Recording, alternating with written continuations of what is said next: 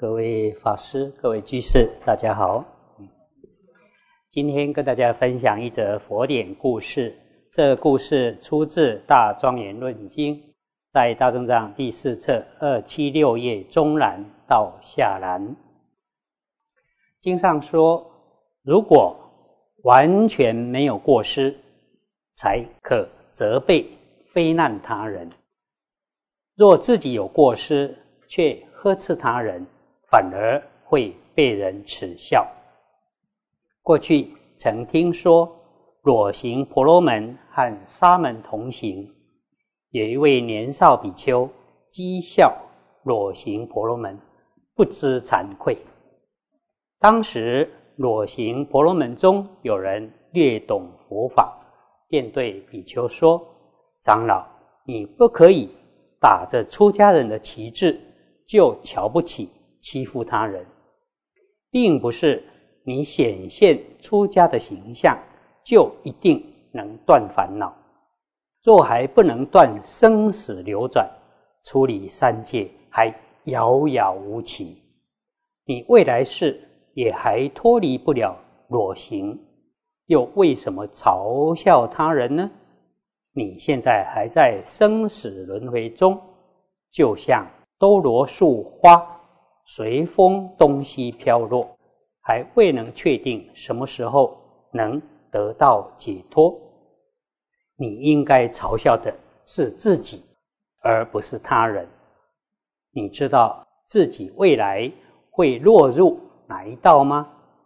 就像以灰烬覆盖腐苗，烦恼仍在心中，未来难以保证一定会生善。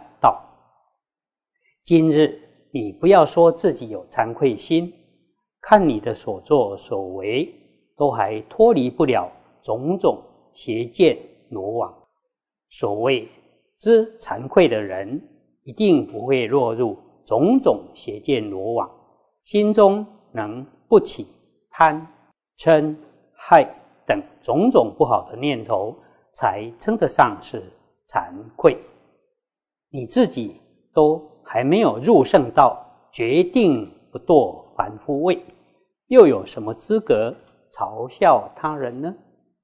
这时，比丘们听到裸行婆罗门如法而说，默默的无法回应。其他的比丘听到后，赞叹裸行婆罗门所说的有道理，并且说能断烦恼的人。才名为惭愧。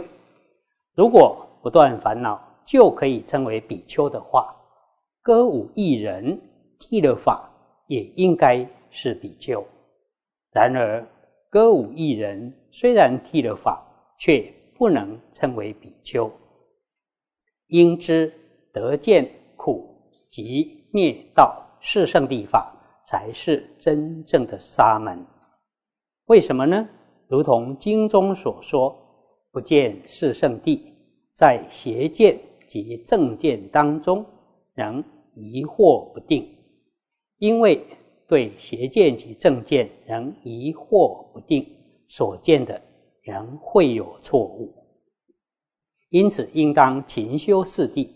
如果能见地，所见的才真实正确，能永离邪道。啊，这一则故事提到，印度有裸行外道，有一位年少比丘讥笑他们不穿衣服，不知惭愧。